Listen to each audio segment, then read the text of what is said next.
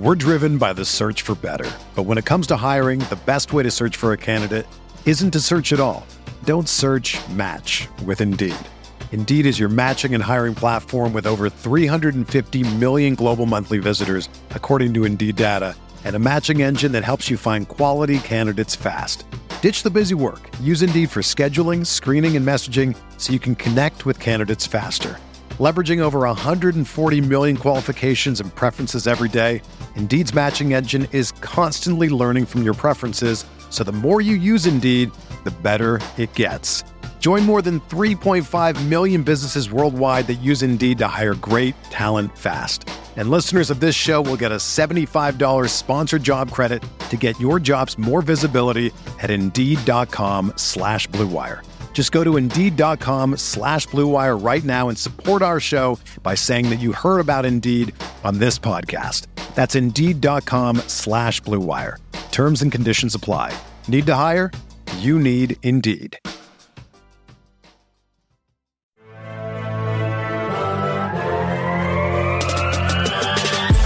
20 minutes a day, 365 days a year. This is the Pack a Day Podcast.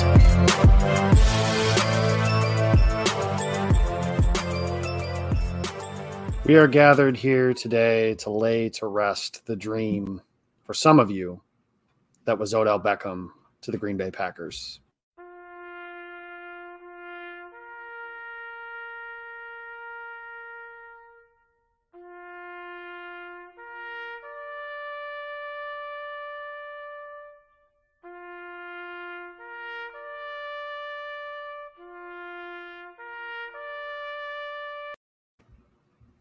Yes, ladies and gentlemen, Odell Beckham is not a Green Bay Packer, and Maggie didn't find that nearly as funny as I did, apparently. I don't know how long you were sitting on that.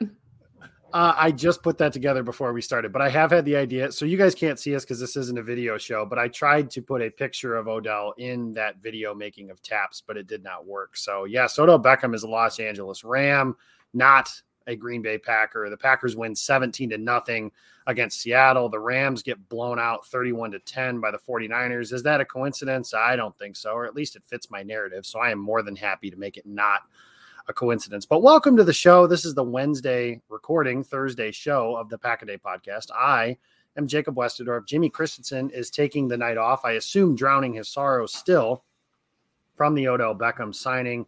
Uh, joined now by Maggie Loney, who was indifferent. That's probably why she didn't think it was funny. But Maggie, welcome to the show. Uh, yeah, I mean, we got to hear Aaron Rodgers talk a little bit about it. Um, Pat McAfee talked about how he tried to recruit Odell Beckham. I know there were some uh, kind of rumblings throughout the league. I think Jay Glazer had said that even when OBJ got traded to the Browns, he wanted to end up in LA with the Rams. So who knows, you know, with a lot of that. But I mean, the Packers did make a push, obviously, and I don't know. Would Odell Beckham Jr. have made a difference uh, winning 17 to 0? Maybe they would have won 20 to 0 if somebody makes a field goal. I don't, I don't know.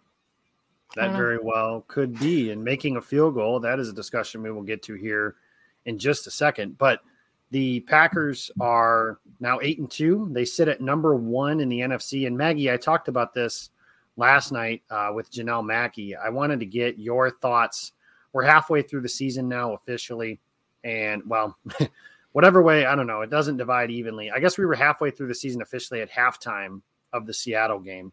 And I just wanted to see what your thoughts were on the hierarchy that is the NFC right now. So Green Bay sits at the top of the conference. Arizona would be your two seed, Tampa Bay and Dallas, and then the uh, Los Angeles Rams.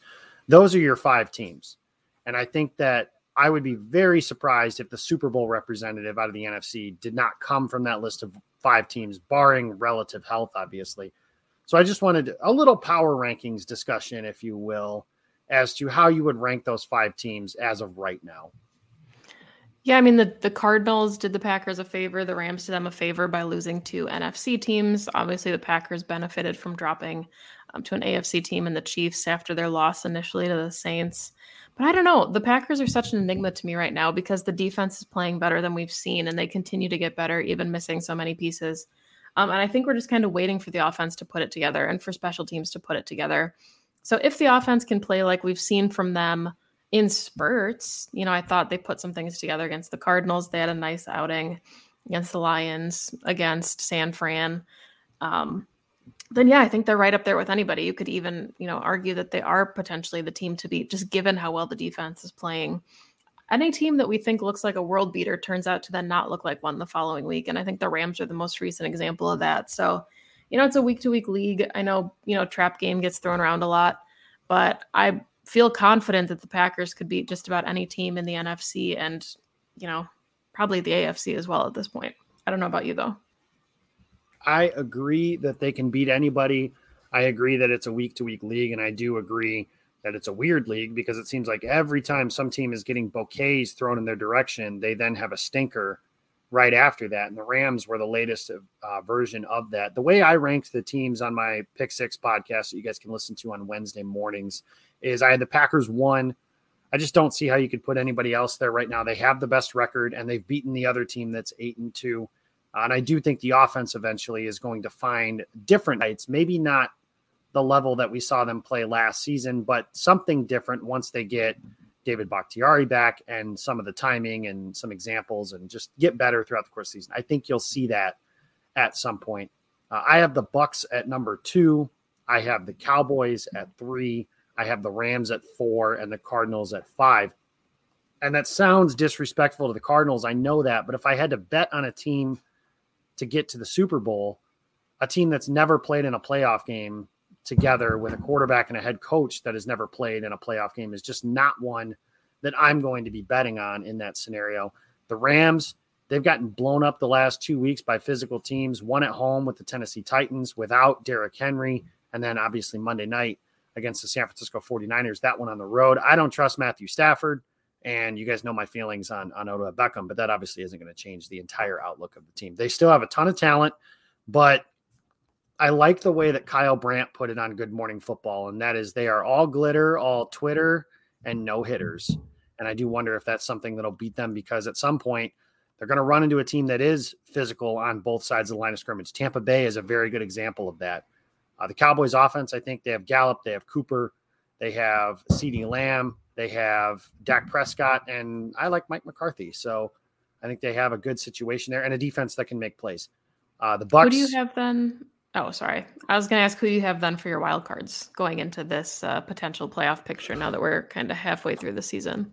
Yeah, the Saints and the Panthers are the two teams that come to mind right away. The Panthers, I think, are going to get a little bit of a boost from Cam Newton coming in. They just blew out the Cardinals on Sunday. They have a really talented defense. On the Saints, it's almost just like all the respect I have for. I know I make a lot of jokes at Sean Payton's expense, but I have a lot of respect for Sean Payton and that roster as a whole, to where I think they can like scrape their way to what used to be nine and seven, so now ten and seven, or maybe an eleven and six type of record to try and get into that play. But I don't think either one of those teams is capable, or any of the teams that could be a wild card. You know, the Giants, the Bears, the Vikings. There's so many teams that are in the mix.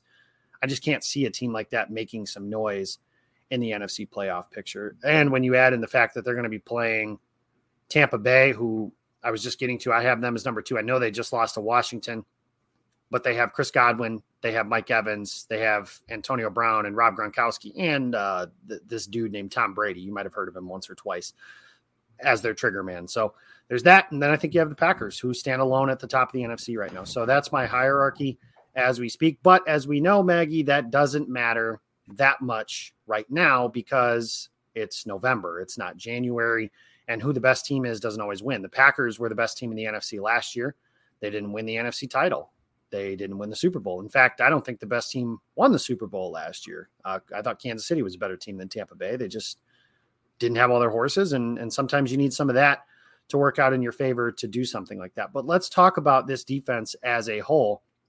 One bit of info that I thought was fascinating. And we've talked a lot about De'Vondre Campbell on this show and probably any other platform you can imagine. Has talked a lot about De'Vondre Campbell. And I wondered maybe could it possibly be that we're just making him better by association because the linebackers in the past, I mean, you're going back to names like Nate Palmer and Jamari Lattimore and no disrespect, but AJ Hawk and just some of those guys that have played on the inside over the last couple years. And last night, Marquez Valdes-Scantling told Todd Varney and myself that he thinks he's somebody, Campbell, that is, that could be in Green Bay for the foreseeable future and wear a C on his chest, which was eye opening to me because that's a defense that has Za'Darius Smith, Kenny Clark, Jaire Alexander, Adrian Amos, Darnell Savage, guys that are growing into leadership roles. And I know not all of them are going to be in Green Bay next season, or it's not likely that they'll be in Green Bay next season.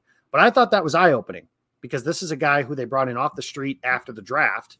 Nate, I keep saying they didn't even want him because Gutekunst basically said they couldn't address linebacker as early as they wanted to, so they had to go to veteran free agency. And everybody was talking about KJ Wright, and they didn't sign KJ Wright. They signed De'Vondre Campbell, and now it's a guy who Marquez Valdes-Scantling said all pro type of year, and the numbers back that up. Campbell's been awesome. Just tell me a little bit about what you think about his impact on this defense so far in this season. Yeah, I mean, I think it's really interesting that there's kind of been like this next man up mentality on the entire team, but primarily with the defense losing so many key pieces.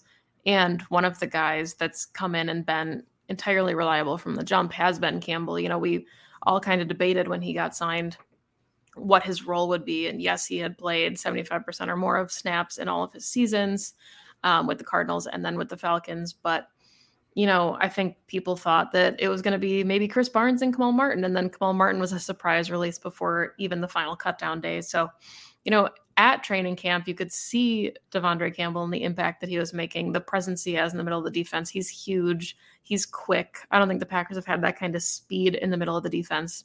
Uh, but I think it's honestly partially Joe Barry and the the production that he's getting from the inside linebacker position, which is what we know was kind of his bread and butter coming into the league.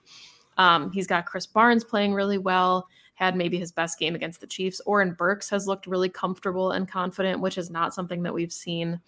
But yeah, I mean, I think absolutely, especially now that we're getting into kind of the Pro Bowl voting and think of the Pro Bowl however you want, you know, whether it's a popularity contest. But De'Vondre Campbell is absolutely a name that we could hear coming up in the Pro Bowl and all pro conversations, just like we did from some of the other heavy hitters on Green Bay's defense the last couple years that he could be. And he's made, honestly, I mean, if you're talking about halfway through the season, and, and we get to talk about the defense every week, and we will get to Packers and Vikings, obviously, as far as that matchup goes. But I just want to hear Za'Darius Smith hasn't played. Jaire Alexander has barely played. So I just wanted to, uh, in the spirit of power rankings, I guess, who do you think has been the best players on this Packers defense so far in 2021? Let's stop at three because there's a lot of guys that are having really good years, but your top three players on the defense so far this season. That's really tough. Um, especially because, you know, if you're giving me a top three, there should be like six honorable mentions. But um, Rashan Gary, I think, has to be up there, leads the team in sacks. Sounds like he's going to be able to play through his elbow injury that looked pretty serious when it happened uh, with a brace on. So that's good news for the defense. Eric Stokes, I think, would be on there for me just because, you know, as a rookie being thrust into the, the spotlight, losing guys like Kevin King and obviously Jaire, having to take over a starting role against guys like Terry McLaurin and Ja'Marr Chase and DeAndre Hopkins. Um, that has been really impressive. And then De'Vondre Campbell, I think, would be the third. But it is breaking my heart a little bit to have to leave Adrian Amos off that list and Kenny Clark. Yeah, Smash has been awesome. Uh, Kenny Clark, like you mentioned, has been awesome. I'm going to go with Dre, Gary, and Kenny Clark. And I think Clark is having maybe the best season of his career. Um, Mike Renner of Pro Football Focus today wrote an article about the Packers defense. And I read from some other nerds that said the Packers defense isn't that good. They did the well actually thing. And I, I don't, I don't understand that. I don't understand how you watch what's happening every Sunday and – let some completely subjective spreadsheet tell you, well, actually, the defense isn't that good because they are. But he said they're built up the middle. You've got Clark, Campbell, Amos, and Savage. Said those are where their best players lie. But I am going to leave Amos off the list as much as it pains me to do that as well. Amos is one of like my low key favorite players. Uh, mm-hmm. He's obviously he stings Chicago every time he plays him. That's funny. And then you have the fact that he has a charity dedicated to Alzheimer's. That's something that's really close to my heart considering the field I work in. But I, it's really hard to go. Rashan Gary leads the NFC, the entire conference in pressures. Can't leave him off. Plus, I feel like maybe a little bit of nepotism involved here. And my heart legitimately sunk when I saw him writhing on the ground in pain. I was just trying to figure out what was wrong with him because I couldn't really see that well as to what was going on. But thankfully, it sounds like he's going to be able to play, if not this week, then in the near future for this Packers defense. Dre, like I mentioned, uh, all that stuff that's going on, and just he's changed the defense. And this Packers team, I wrote an article this offseason for Packer Report about how they don't emphasize inside linebacker player they haven't in terms of acquisition. When you talk about like Blake Martinez was a starter for four years, he was a fourth round pick. Krys Barnes last year, undrafted free agent. Christian Kirksey, a, a street free agent who they gave some money to, but I wouldn't say that was emphasizing the position, or maybe it was and they just didn't do it with the right guy. That's certainly possible too. But it was basically how the Packers defense with Desmond Bishop at his peak in 2010 that was the defense that won the Super Bowl. It was one of the best defenses in football. And since then, they've kind of bargain basement hunted for that position. And now you're seeing that Campbell's here and the Packers are now third in points allowed, and they're in the top area for that as far as yards given up too. So it's not like it's not like the 2019 team where they gave up a bunch of yards and were not that great play to play, but they made some stops and got some big plays. They're getting the big plays, but they're also controlling games. And that's something they haven't done in Green Bay in a very long time. So I'm going to go with those three guys. But I think, like you mentioned, you could have seven or eight honorable mention type players on this list as well. Let's get to the matchup of this weekend's game, and that is the Packers against the Minnesota Vikings. The Vikings are four and five, coming off of a big win against the Los Angeles Chargers. And I almost said San Diego, but I didn't. So I'm thankful that I finally got that right. Big win for the Vikings. They're trying to claw their way back into the division race is probably moot but they could f- potentially find themselves in a playoff spot. Uh, Matt LaFleur said that they're going to be desperate, but so are we. And I, I actually like the mentality because the Packers can basically slam the door shut as far as this division goes. If Green Bay wins on Sunday, they now own the tiebreaker for now, depending on how the second game goes and all the other stuff, over the Vikings and the Bears. They'll be four games up at minimum in the loss column uh, for that, depending on how Chicago does on Sunday against the Ravens. I'm not picking the Bears in that game. Spoiler alert. So they'll at least be four games up in the loss column in the division and five in the win column with not that many games left to play. So this really is a, a game where you, we could start talking clinching scenarios when Green Bay takes on the Bears in three weeks, December the 12th, uh, on a Sunday night game. So that could be a fun thing to talk about. But their defense is facing one of their versions of the boogeyman. And the boogeyman men in the past, if you will, have been – maybe Russell Wilson when they play in Seattle or Colin Kaepernick or players of that sort. One of those guys is definitely Dalvin Cook.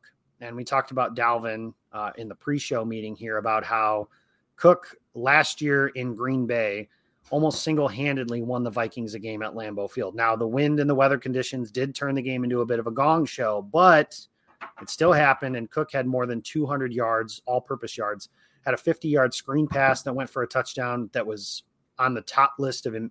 If not for an Alvin Kamara play in New Orleans, maybe was the most embarrassing play against the defense. Oh, oh, well, the Hail Mary against Tampa.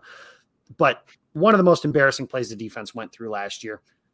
That is where my eyes go on Sunday because Mike Zimmer is somebody that they spent a billion dollars on a quarterback. They have all these receivers, well, really two, but they have two really good receivers. And if he could, he'd line up and run the ball on every single play from scrimmage. So that is where I think the Packers have to look first. What are you looking for? How does Green Bay slow down number 33? We're driven by the search for better. But when it comes to hiring, the best way to search for a candidate isn't to search at all. Don't search match with Indeed. Indeed is your matching and hiring platform with over 350 million global monthly visitors, according to Indeed data, and a matching engine that helps you find quality candidates fast. Ditch the busy work. Use Indeed for scheduling, screening, and messaging so you can connect with candidates faster. Leveraging over 140 million qualifications and preferences every day, Indeed's matching engine is constantly learning from your preferences, so the more you use Indeed, the better it gets. Join more than 3.5 million businesses worldwide that use Indeed to hire great talent fast. And listeners of this show will get a $75 sponsored job credit to get your jobs more visibility at Indeed.com slash BlueWire. Just go to Indeed.com slash BlueWire right now and support our show by saying that you heard about Indeed on this podcast. That's Indeed.com slash BlueWire. Terms and conditions apply. Need to hire? You need Indeed. When you need mealtime inspiration, it's worth shopping Kroger, where you'll find over 30,000 mouthwatering choices that excite your inner foodie. And no matter what tasty choice you make, you'll enjoy our everyday low prices, plus extra ways to save, like digital coupons worth over $600 each week. You can also save up to $1 off per gallon at the pump with fuel points. More savings and more inspiring flavors make shopping Kroger worth it every time. Kroger, fresh for everyone. Fuel restrictions apply. See, I think it's interesting that you say that because I agree about Dalvin Cook, but I feel better about the defense than I have, obviously, in a long time. Uh, with De'Vondre Campbell kind of in the middle of the defense, we haven't seen them give up a ton of yardage to running backs this season. And, you know, they haven't really gone up against Dalvin Cooks this season, so we're not sure what that will look like. But to me, I think honestly, a, a bigger factor almost is the play of the secondary. We talked about Kevin King being on the injury report. It could come down to Eric Stokes and Rasul Douglas as your boundary corners, which you know has worked they've played really well. Um, but i think it's just it's such a weird turn of events to have a packers defense that's third in points allowed where you're almost more confident in the defense than the offense right? Like this is a team that even with the saints fluke week one giving up 38 points they're averaging 18 points a game allowed. And if you exclude that week one game it's like 15.3 points allowed per game which is just unheard of and through 10 games, they've already forced 11 turnovers, which ties, or 11 interceptions they've had, which ties their entire output from the 2020 season. So to me, I think it's the secondary almost and locking down Justin Jefferson and Adam Thielen. We heard Justin Jefferson come up quite a bit actually in the Matt LaFleur presser on Wednesday, talking about how much he likes him and his game. I mean, we know they can both be game breakers. So, as much as I think Dalvin Cook is probably the biggest threat for the Vikings offense as a whole, I feel better about the way that the Packers front has kind of played their running lanes and contained and not, you know, they've stayed gap sound all season, which is something that we're not really used to seeing from them. To me, I think it comes down to can they get turnovers on the back end and force Kirk Cousins to make some mistakes? Because honestly, he's been protecting the ball pretty well this year that he has. I can tell you when it comes to Kirk, I'm still pretty confident if you put pressure on him, he'll throw one up for grabs. It's just as Green Bay catch those in 2019, they did. Kevin King had a couple of big interceptions against them. And then 2020, of course, last year, Jaire Alexander had a big interception. They did not force a turnover uh, in the game at Lambeau Field. Maybe coincidentally, maybe not. They lost uh, on that particular game.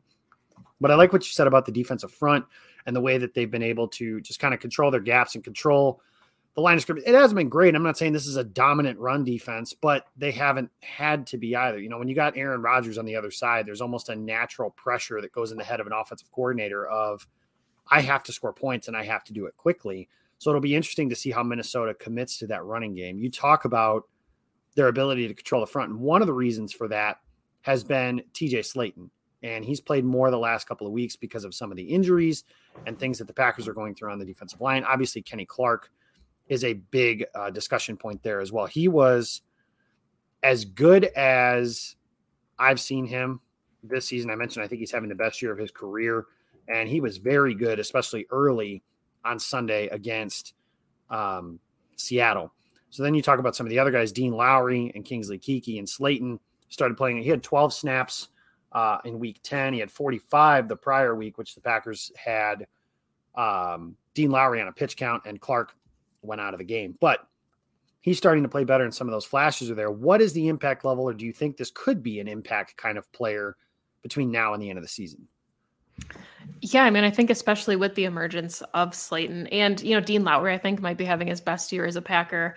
Kingsley Keke has the unfortunate concussion right now that he's working through, but again, it's you know it's progression from the interior of the defensive line. We kind of talked about going into the season that that was maybe one of the weaker points, if not the weakest point on the team as far as the depth was concerned even guys like Tyler Lancaster are filling their roles really, really well. Um, I think my favorite tweet uh, thus far was from Ben Fennell, who after the Seattle game said that we, you know, obviously it's early and this isn't to put words in his mouth, but he compared the Pickett Raji level of play um, with TJ Slaton and Kenny Clark and kind of the production that we're seeing out of them just from that that bull rush in the interior that we haven't seen from a Packers defense in a couple of years. Um, so yeah, absolutely getting after Kirk Cousins and kind of dominating the line of scrimmage, I think is huge because Russell Wilson was just running for his life on Sunday. I think it was the most pressures we've seen from the Packers defense so far this season. And going up against guys like Lamar Jackson later on in the season. We saw them contain Kyler Murray really well. Same with Patrick Mahomes and Russell Wilson. But you know, I think this is as the weather gets colder, especially in Green Bay, where the Packers will finish out most of their games at home, thankfully, um, getting that pressure on the quarterback and been really impressed with the defensive line so far. I have as well, and I think that's going to be a big deal on Sunday because Green Bay, as good as their linebackers have played, that's where you have to win with those running games. And the big thing is to win those early downs. So Cousins, you know, when Cousins is comfortable, third and five, third and four, you know, manageable type of third downs, he's very good. Get him into some third and tens and let guys like Gary and Preston Smith. I didn't even talk about him. Preston Smith had maybe his best game of the season on Sunday against Seattle. So if they can get him to give them a boost down the stretch, especially with Whitney Mercilus now on the shelf for the rest of the season, which just sucks for such a huge variety yeah. of reasons. But the other thing I gathered out of your point there was that at the end of the year, Za'Darius Smith will be telling TJ Slaton to spill it. Is that yep. what I gathered? Yep. Okay, so we've got that. Z forces a big fumble against whoever. Uh, I don't know who it would be in the Super Bowl, but we'll figure that out later. So that'll be a lot of fun. Add that to the Super Bowl DVD. Cannot wait for that. Talking about this defense, you mentioned the receivers it's a lot easier. I shouldn't say that, but easier, if you will, to defend this defense or this offense when you can have Jaire shadow one of Jefferson or Thielen, and you feel really good about that matchup, and then you just roll coverage to the other side. Obviously, not going to be able to do that. Uh, Alexander's not going to play, so you have Eric Stokes, Rasul Douglas, and Kevin King and Chandon Sullivan, and and a group of defensive backs that frankly have played really well, in my opinion, here in the last three weeks or so. You know, the thing about this Packers defense is you talked about their stats over the last, you know, taking even the clunker into account in week one is that you could have argued that maybe maybe there were some discussion and good points available that they've just played a lot of bad quarterbacks. And there were plenty of those. Jared Goff, Jimmy Garoppolo, Ben Roethlisberger's corpse, current Hall of Famer Justin Fields, Taylor Heinicke. But then they did it to Kyler Murray Pat Mahomes and Russell Wilson. And yes, I know Wilson was coming off of injured reserve and he rehabbed for 27 hours a day to get back for that game and maybe wasn't at his peak. I understand that. Pat Mahomes isn't having the season that we're used to seeing him have. Kyler Murray is an MVP frontrunner or was an MVP frontrunner before he got injured. That's still Pat Mahomes and that's still Russell Wilson. I cannot understate how big of a deal I think that is.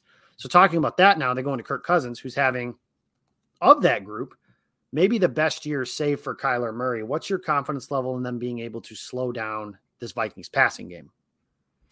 Yeah, I mean, you and I talked about this a little bit pre-show, but the Vikings are like a tale of two teams, and it's really strange. They're obviously four and five, but they're they've been in every game this season except for one. They lost by two scores to Seattle, but every other game has been a one-score game. They've gone into overtime three times against pretty good teams. I mean, the Bengals, the Ravens, they are staying in close games and they're performing much better away, which is weird. I think they're averaging like 29 points a game when they're away, but at home they're averaging like 14 points, which, you know, you and I had talked, you would think being at home on their kind of turfy artificial field, you get the speed boost that you always get when you play, you know, against teams like the Falcons. So it's weird that they can't get into a rhythm at home because you'd think that's where they'd want to be stacking successes. And especially with fans, that's a hard place to play. It's loud, they pump in the crowd noise, they kill birds. There's a lot going on. And it can be challenging for opposing teams coming into there. So, yeah, I mean, I think the getting after Kirk Cousins is the biggest thing here. You know, we talked about confidence in De'Vondre Campbell and Krys Barnes. I personally feel pretty good about them against Dalvin Cook outside of the touchdown to Travis Kelce, they've been doing a good job of locking down tight ends on defense as well. Um, hadn't given up a touchdown outside of you know weeks one and two. Then going into the game against the Chiefs, so yeah, I don't know. I, it's it's just so weird to me that the Vikings are performing so terribly at home.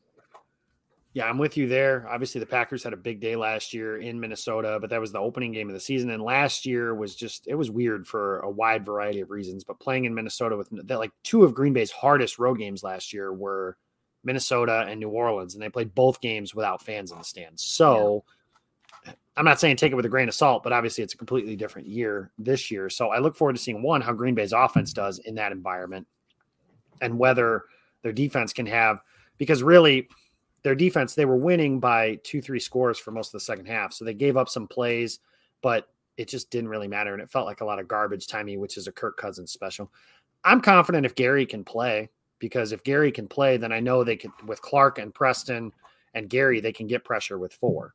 Now, if they have to start sending blitzes and stuff like that, that's where I think you get a little concerned just because if you can't, it's always easier. If every defensive coordinator in the league was given truth serum, they would tell you, I want to rush four and cover with seven yeah. because that's the least amount of players to commit to rushing the passer, but able to get that pressure. That's how the Giants won two Super Bowls, for example. It's how the Eagles were able to get to a Super Bowl a few years ago. The, the Bucks last year, another good example of being able to just get pressure with their front four guys. So if Green Bay can do that, I think that's a big deal. And that's why that Gary injury not being significant is as significant as it is because you're hoping they can get Za'Darius Smith back. And if they can do that, now you're talking about both Smiths, Kenny Clark, and Rashan Gary going after the likes of Brady Stafford and whoever else they may run into in a postseason game. So looking forward to that. Looking forward to how they do on Sunday.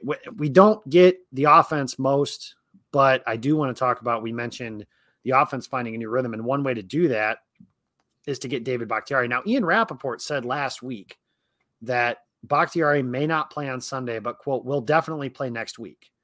And that meant this week against the Vikings, but he did not participate in today's practice, which leads you to wonder is there some soreness? Is there some issue? The Packers insist there's not a setback, but I have a hard time believing if he doesn't practice on Wednesday that he's going to play on Sunday. What say you?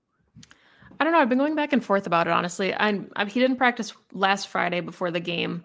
You know, they said that it was just kind of par for the course with him dealing with that significant injury. Uh, Marcedes Lewis doesn't practice on Wednesdays. I know that's more vet rest related. Aaron Rodgers and Davante Adams also were not practicing on Wednesday. They had mental health days, I think, is what Aaron Rodgers had said uh, in the post game or in the the post practice conferences with the media. So I don't know. I still think there's a there's a chance that he plays, but you know, it's not the best uh it's not the easiest game back, I guess, but they're not going to be. You know, I don't think you want to hold him. Maybe you do, but I wouldn't think they'd keep him all the way, you know, through the bye and then in week 14.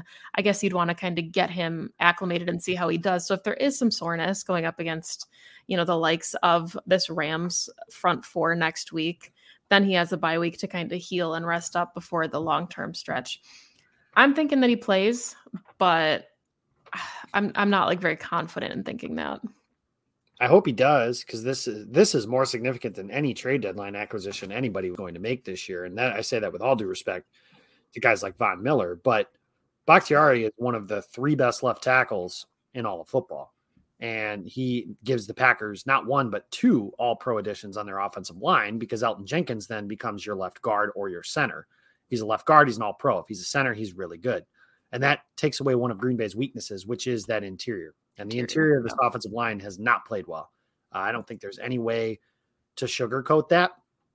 I know we all love Jon Runyan when they picked him. He's been replacement level. Lucas Patrick is just a shade below that. And Royce Newman's a rookie. And he's having what looks like a rookie season. So there's a lot going on on Green, Green Bay's interior. But I do know that I would rather have them take it slow now so that Bakhtiari is full go when it's time to go to the because like here's the other thing. If Green Bay was five and four, maybe they'd be pushing it a little bit more to try and get him in the lineup. Yeah. But since they're eight and two, not that you can afford to take a game for granted or anything like that, but you can afford to just be a little more patient with some of those guys. And that's what Green Bay did by putting him on the physically unable to perform list, all that kind of stuff that Green Bay's done throughout the course of the year. It's prediction time. Packers and Vikings, they're going to play noon in Minnesota at the Bird Box uh, against the Minnesota Vikings at US Bank Stadium. I don't know who's announcing that game, so I don't have that for you guys. I don't know even know if that's been announced or not yet, but usually by now it is. Maggie, who wins and why? Because it's a division game, because it's a road game, because I think the Vikings are a scrappy team who is likely in contention for a playoff spot, whether or not they make it as a wild card team. I think it's a one score game, but I still think the Packers win. We're not seeing the Packers put up points, especially on the road, like we're used to seeing. Um, they're 19th right now in points for, which is strange. I mean, I think if you get this Packers offense into like a top 10 offense, then you're you're Super Bowl favorites if your defense keeps playing the way it is. Um, I don't know. I just I'm feeling like 24-20. I think it's going to be close. I think it's going to be a one score game, but I think the Packers come out on top.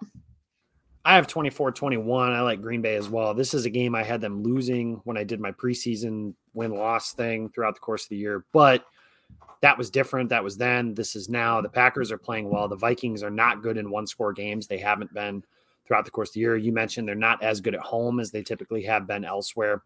So I like Green Bay to win. I think it, like you said, it'll be close. It'll be kind of frustrating, maybe even a little annoying at times. But I think the Packers, their defense is up to the challenge. And ultimately, I just think it comes down to one of my favorite sayings about Kirk Cousins is on third and six, he'll get you six. On third and 10, he'll get you six. So when you're doing that, that's tough to do. So I think the Packers have the right guys to match up. And this is a Vikings team that I really do think could be on the verge of imploding. And I know they just won last week, and that was a big one, but they just have these games. Like they lost a home game to Cooper Rush and the backup version of the Dallas Cowboys. And it's not like Zeke ran for 300 yards that particular night. So I just think that the Vikings, the Packers are better in close games than Minnesota is and Aaron Rodgers is better than Kirk Cousins in those situations. Uh, and I think we'll just kind of see how that goes. But we're out of time for this version of the show. Be sure to check out the podcast at Pack a Day Podcast. You can follow that on Twitter and wherever you find your podcast. You can find me on Twitter. I am at Jacob Westendorf. And if you are listening to this on Thursday morning, go back to Game On Wisconsin's YouTube channel and check out the show that Open Book, Eli Berkovitz, Jen Mackey, and Zach Jacobson, all three Pack a Day podcasters or alumnus interviewing Randall Cobb. And then after that, Jimmy Christensen, Todd Varney, and DK or DK Dan Kotnick interviewing Kenny Clark. Uh, big day last night. So check that out. And then you can find Maggie. Yeah, you can find me on Twitter at Maggie J. Loney. I write a couple articles a week for Cheesehead TV. And I'm also with the Packs She Said podcast with Perry Goldstein. Um, and you can check that out at PWSS Podcast on Twitter. That you can, and they had Mina Kimes. Uh, was that last week? I'm already losing track. That was last week. The talk Seahawks. You she teased Seahawks. me because I, I said 31-17, um, and she said, "Oh, so you're calling a blowout?"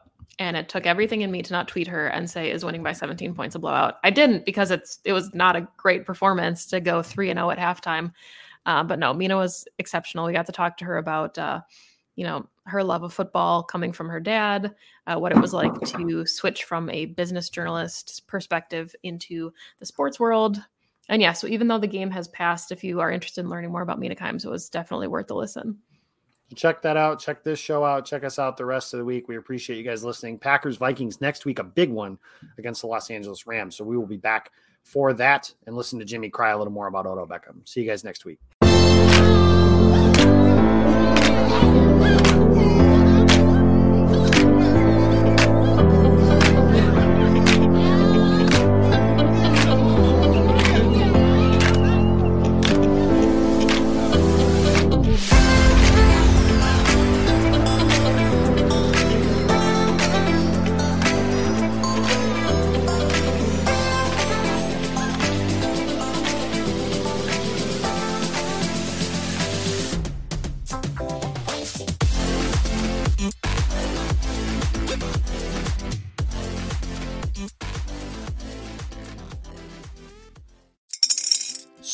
in the air at Littleton Coin Company, and we want to help you brighten your collection. Visit us at littletoncoin.com all month long to enjoy 15% off your purchase. With a wide selection of coins, paper money, supplies, and more, Littleton Coin Company has something for every collector's taste. Use promo code SPRING at littletoncoin.com for 15% off your purchase all month long. Restrictions apply. Littleton Coin Company. Serving collectors since 1945.